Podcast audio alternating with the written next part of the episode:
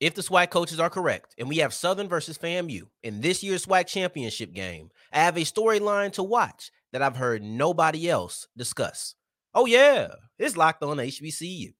Play my music.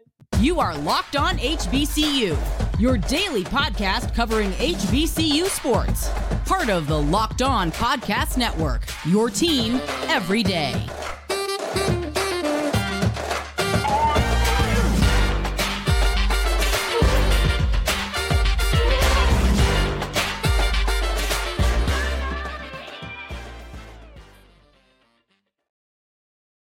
Going on, family? Welcome back to another episode of the Locked On HBCU podcast, your number one daily one stop shop for everything HBCU athletics, Monday through Friday, part of the Locked On Podcast Network, your team every day.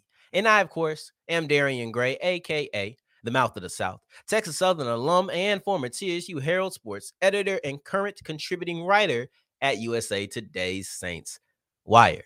And I appreciate you for coming to Locked On HBCU, making this your first listen of the day every day. But remember, just because the mic cuts off does not mean that the journey is over. It just means it's time to follow me on Twitter. Actually, my Twitter just turned to an X on. Nah, forget it, bro.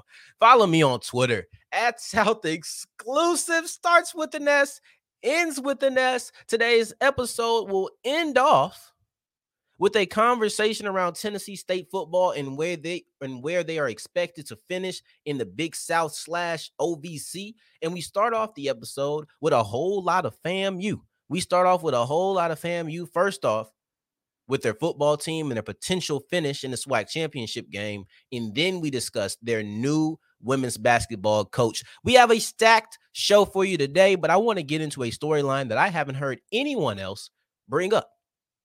Not a single person I've heard bring this up. Now, we are a bit removed from SWAC Media Day. That was about uh, about almost a week ago. I think 6 days ago at this point.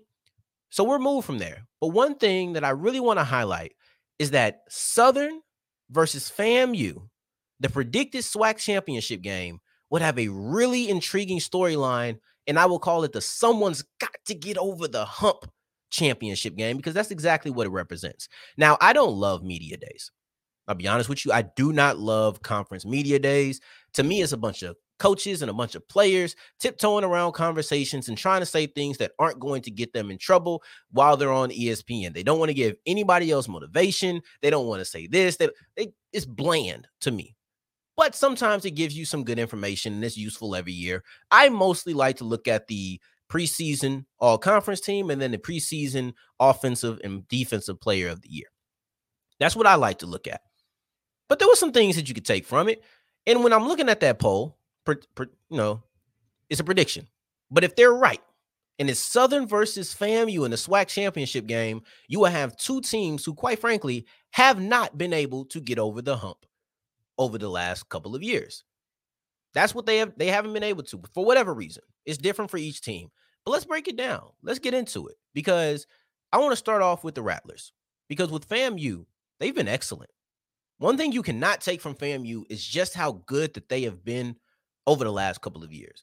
You can make arguments about this and that and uh, what they what game they didn't win and where they should have been in the postseason or maybe not have been in the postseason. You can have all of those conversations, but at the end of the day, if the question comes up, was FAMU a good team, a really good team in 2022 or 2021? The answer has to be yes. But unfortunately, the opposite is true if the question is, was FAMU able to get to the Celebration Bowl? The answer to that is no. And that is the hump that I feel like they need to get over. Just, just getting there. Of course, you want to win it, but they haven't been able to get there. And they've been so close repeatedly. When many people look at FAMU, they likely think that that hump is Jackson State. And if you feel that way, fair enough. To me, that's a small chunk of the bigger hump of not being able to get to the Celebration Bowl. But let's explain this because over the last two years, let's just say that FAMU was the second best team in the SWAC, period. Records would indicate that. They've only lost one game in the conference. It was the Jackson State both years. They played multiple teams in the conference. One would think that FAMU was the second best team. And if Jackson State was not there and they had to go against anyone else, they would likely have won the SWAC. So let's operate with that thought process. We're not going to go down the rabbit hole of what would have happened. Let's just say that the only reason they didn't win the SWAC and make it to the Celebration Bowl is because of Jackson State. Well, that's their hump over the last two years, but you wind back. Let's go to 2019. 2019, 7 and 1 in the conference, best conference record in the MEAC at the time. But unfortunately, they were ineligible for postseason play. So no celebration bowl for them. So you're right there. You actually have the best record. You finally accomplished what you haven't been able to do in the other three years. I have one more year I'm about to tack on to make that third year. But in the other three years, you were just right there, but weren't able to get over the hump. This year, you actually did get over the hump, but someone told you you can't do anything this year about it. So now you go back to 2018. North Carolina A&T went to the Celebration Bowl that year, they only lost to one team in the MEAC on that season, and that was Florida A&M. So FAMU knocks off North Carolina A&T. They have everything set up for them going into the last three games of the year, and they lose all three, two of which were conference games. All you had to do was beat Howard or beat Bethune Cookman, and you're in the Celebration Bowl. So yes, over the last two years, it's been Jackson State. It's been that one game. But they've been one game away from the Celebration Bowl countless times. So getting to the SWAC championship game is not getting over the hump. If they beat Jackson State and then they lose to Southern in the SWAC championship game, to me, they haven't progressed. They just found another route to the same destination, and that's being one step away from the Celebration Bowl. That is their hump. So maybe they get over that hump. But then you look at Southern, and the SWAC championship game is a much more direct barrier for the Jaguars than it is for the Rattlers. Because for the Rattlers, I've explained it. You had postseason bans. You have Jackson State. You've had a collapse at the end of the year. You've had a bunch of things where you were right there on the precipice of a celebration bowl and you weren't able to get there.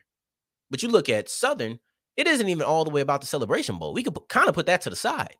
But when it comes to the Jaguars, they have won the SWAC in 2013. They won it multiple times before that, but their last SWAC championship was in 2013. Since then, they've made it to four SWAC championship games. They haven't won a single one. It's not just about the Celebration Bowl era, it's about the fact that you haven't been able to get over a SWAC championship hump in the last decade, right? So you're looking at 2013, we're in 2023 now. So you're going on 10 seasons in four appearances, nearly half of those years since your last championship, you were actually in the title game. You just weren't able to win. That is your hump. You look at Eric Dooley. He was there last year. They got there, they faced Jackson State. The year before that, Prairie View faced Jackson State. And Prairie View's head coach was who? Eric Dooley. So, in a way, for Dooley and Southern, winning a SWAC championship game is a hump they haven't been able to get over. So, if you have Southern and you have FAMU and they're facing off in this year's 2023 SWAC championship game, they're both looking for a hump, both trying to get to the Celebration Bowl. FAMU is like, we can't be one step away for what, five years in a row? Now, the fifth season in a row, you're one step away. And then Southern's just like, we can't lose in our fifth straight SWAC championship game. One of those things isn't going to happen. But if it's SWAC, or excuse me, if it's Southern versus FAMU, one of those things will happen. So someone's got to get over the hump, right? That's a very interesting storyline. Most people stop at the divisional winners and they don't look at what it means for that SWAC championship game. But here on Locked on HBCU, we went on into the future and we looked towards December and just what that could mean for the SWAC. And now we're going to cycle back to FAMU specifically and look at just the Rattlers, but we're not looking at Willie Simmons and the football team. They have stability through multiple conferences. The MEAC, SWAC, they've had stability at the head coach position. The same cannot be said for FAMU's women's basketball team, but now they have Bridgette Gordon and they're hoping that all of that turns around and we'll look at the ramifications of it as we continue with Locked On HBCU. Today's episode is brought to you by eBay Motors, and let's use Coach Gordon as a little bit of an analogy because just like a championship team, your car requires the right parts, whether that's the right backcourt or the right front court or the right coach or the right depth pieces. You have to make sure you have the right parts for your car. And with eBay Motors, you have a guaranteed fit, meaning if it doesn't fit your car, you can send it back, you get your money back, no problemo. The thing about that though is there's no reason that it shouldn't fit because if you put your car type into the motor or excuse me into the my garage section, you'll only have parts that fit your car. No having an Escalade trying to get parts for a a uh excuse me for an Avenger. None of that. All you have to do is put your car into the My Garage and you will be set going forward. To have over 122 million parts and counting. So just go to ebaymotors.com, get the guaranteed fit. Go to ebaymotors.com with the guaranteed fit only available to US customers.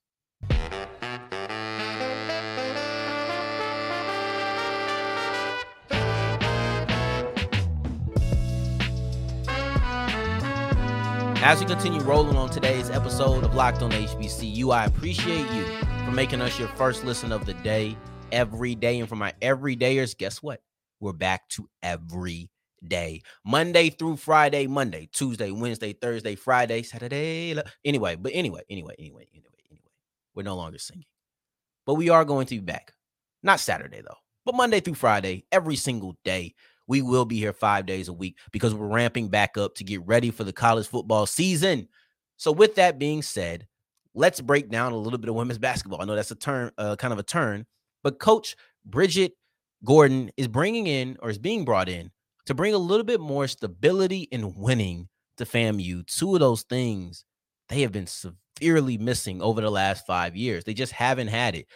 But before we look at what she's walking into, let's look at who is walking into that situation, right? So you're looking at Gordon, who has a really impressive resume as a player.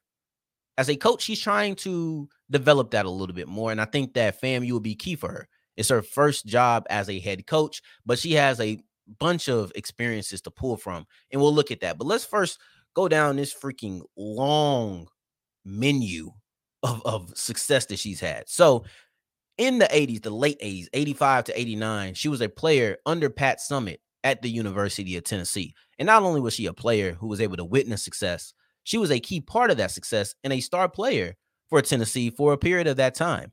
So you're looking at a player who went to four Final Fours, so every single year. She won two national championships. And really, in that senior season, 89 is when she really took off and when she was really able to excel and get all of the personal accolades to kind of justify not only her position on that team, but solidify her position in history as well. So you're looking at Final Four MVP that year, in addition to being the SEC Player of the Year, SEC Female Athlete of the Year, and then she was the SEC Tournament Champion, or excuse me, eh, SEC Tournament MVP for the second year in a row. That senior season for Mrs. Gordon was absolutely phenomenal. Like we we cannot understate that two time All American. And in 88, she was invited to play for Team USA. All of these things that worked in her favor are a reason that she was an all 1980s decade player. Is a reason that she's in three Hall of Fames. Yeah, one, two, three. The University of Tennessee Hall of Fame. She's in the State of Tennessee Hall of Fame. And she's in the Women's Basketball Hall of Fame.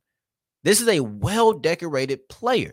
So that's her laundry list of accomplishments. She ended up playing pro ball overseas. She also played in the WNBA, I believe, for two seasons. But shortly after retiring, I believe she retired in 2021. And then in 2024, she started coaching. She's been on the assistant ranks. She's bounced around. And I think that bouncing around gives you a multitude of styles. I think there's something to be said for, and maybe this is putting a positive spin on it, but if it is, cool. But I think there's something to be valued for not only being successful, but then also seeing and experiencing multiple different styles. That way, you know what you like. That way, you can take bits and pieces from this. Okay, I'm not really a fan of this person's style all the way, but I do like the way that he or she did that. I'm not a fan of this person's style all the way, but I like the way that he or she did that. I really like your style, but there's one or two things I don't particularly like or I don't think I would succeed at. You don't always get that when you're around just one person. So there is something to be said for that. And that's kind of like what she did. She bounced around a multitude of colleges. She even spent some time at University of Tennessee. But all in all, her best time was being a part of Wichita State, where she was there and they went on a five-year run of five straight postseason appearances. They excelled, developed multiple all-conference players, even got a player to the league. Like this was a this was a stop that I felt showed her ability to be a part of success but then also it showed her ability to develop players. No, she didn't do any of those things by herself. She was an assistant at all of her stops. This is her first head coaching stop, but you're hoping that she can translate that into success of her own.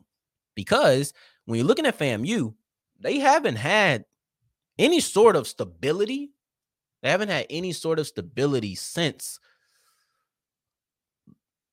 I'm I'll I'll put it lightly. At the worst, 2008.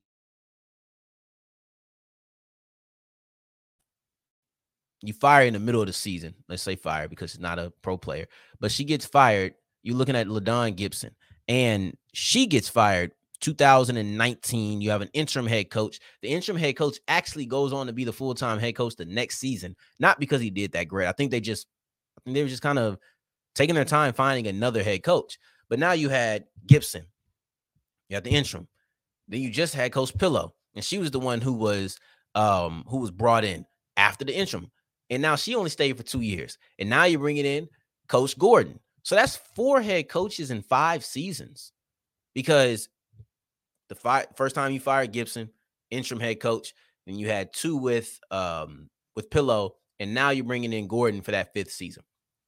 Obviously, there's not a lot of winning in that time frame. I don't think one has to be a rocket scientist to know that because that's kind of the SWAC tenure. She was only there for two seasons, had the COVID year, but they didn't play it all. So she was only there for two seasons, both in the SWAC. Third worst team in the conference the first year, four and 14 in the conference, five games away from the eighth seed. The exact same thing the next season. And they had Dylan Horton, who was one of the best scorers in the conference. So you you you I would say you underachieved. You're not, you're supposed to be better than that. She resigned, but I think the writing was on the wall. It was okay, we're gonna let you resign. We don't say we don't want to say we fired you.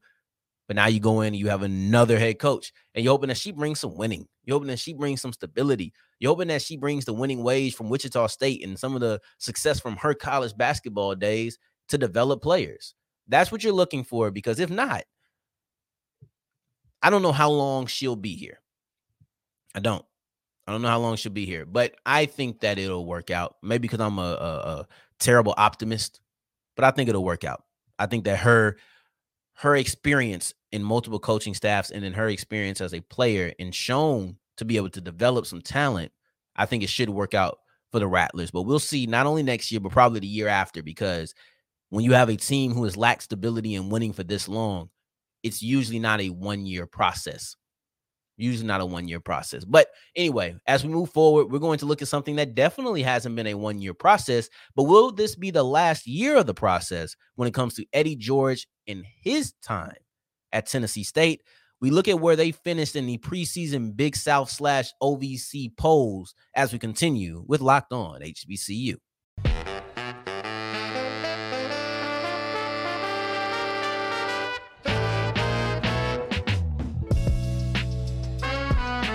As we're wrapping up today's episode of Locked on HBCU, I appreciate you for making us your first listen of the day every single day, making it all the way to segment three. And I thank you two times for that. Thank you. Thank you.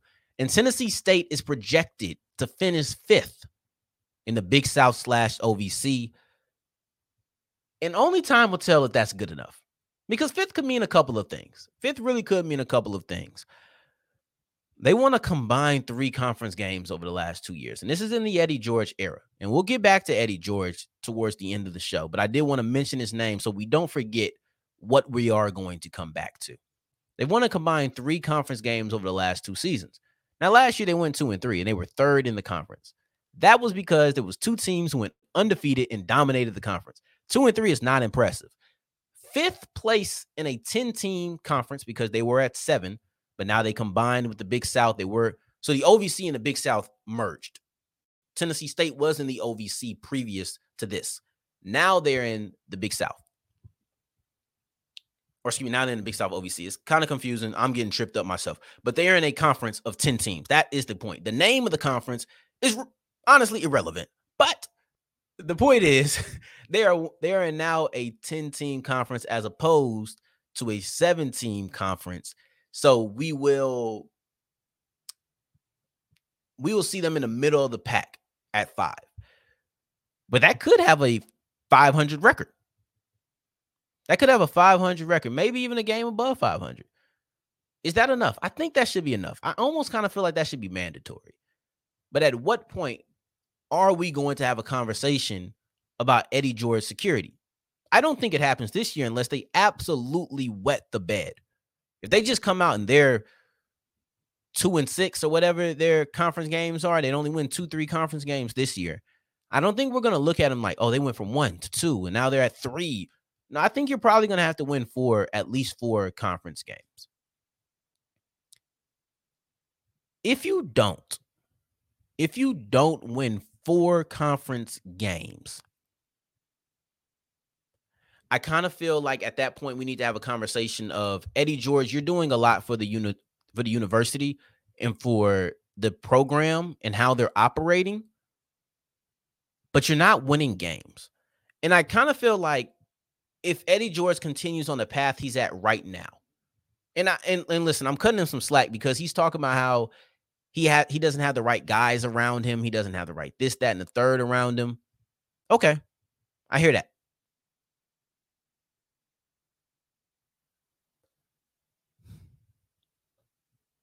I'm trying to think of how I want to say it.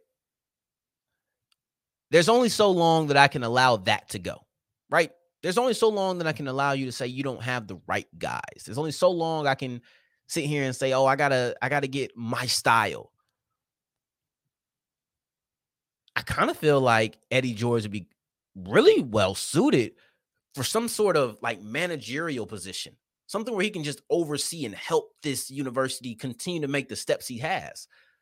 But for me, I'm looking at you like, all right, three years into the program, if you only win five conference games in three years, if you weren't Eddie George, you'd probably be out of here. But you're also doing so many things. So it's kind of a conundrum. Um, I don't know how to feel about it all together. You have one player to watch. They didn't do all conference team. They did players to watch at each, each position. It was like a bunch of them too. Draylen Ellis, the quarterback, was your only offensive player that was somebody to watch but you had five on the defensive side. So I guess the hope is the offense performs better than expected, while the defense performs kind of right at expectations or exceeds the expectations as well. I think that is what you're probably going to be looking for. But overall, it'll be something that is it, it is something to watch and it will be something that is fascinating. I have to reach out. I might reach out to my guy my guy Mo Carter and see if if Eddie George is on the hot seat. And if he is or if he isn't, I might throw a little comment in there. But we'll be back tomorrow. We will be back here tomorrow. Tomorrow, tomorrow. I'll see you tomorrow. It's only a day away. I was in the play when I was in fourth grade. I wasn't anybody important. I was just one of the background people. But Still remember the song. Anywho, anywho, tomorrow, tomorrow's episode of Locked on HBCU. I spoke about this on Friday. If you missed Friday's episode, please go back and listen.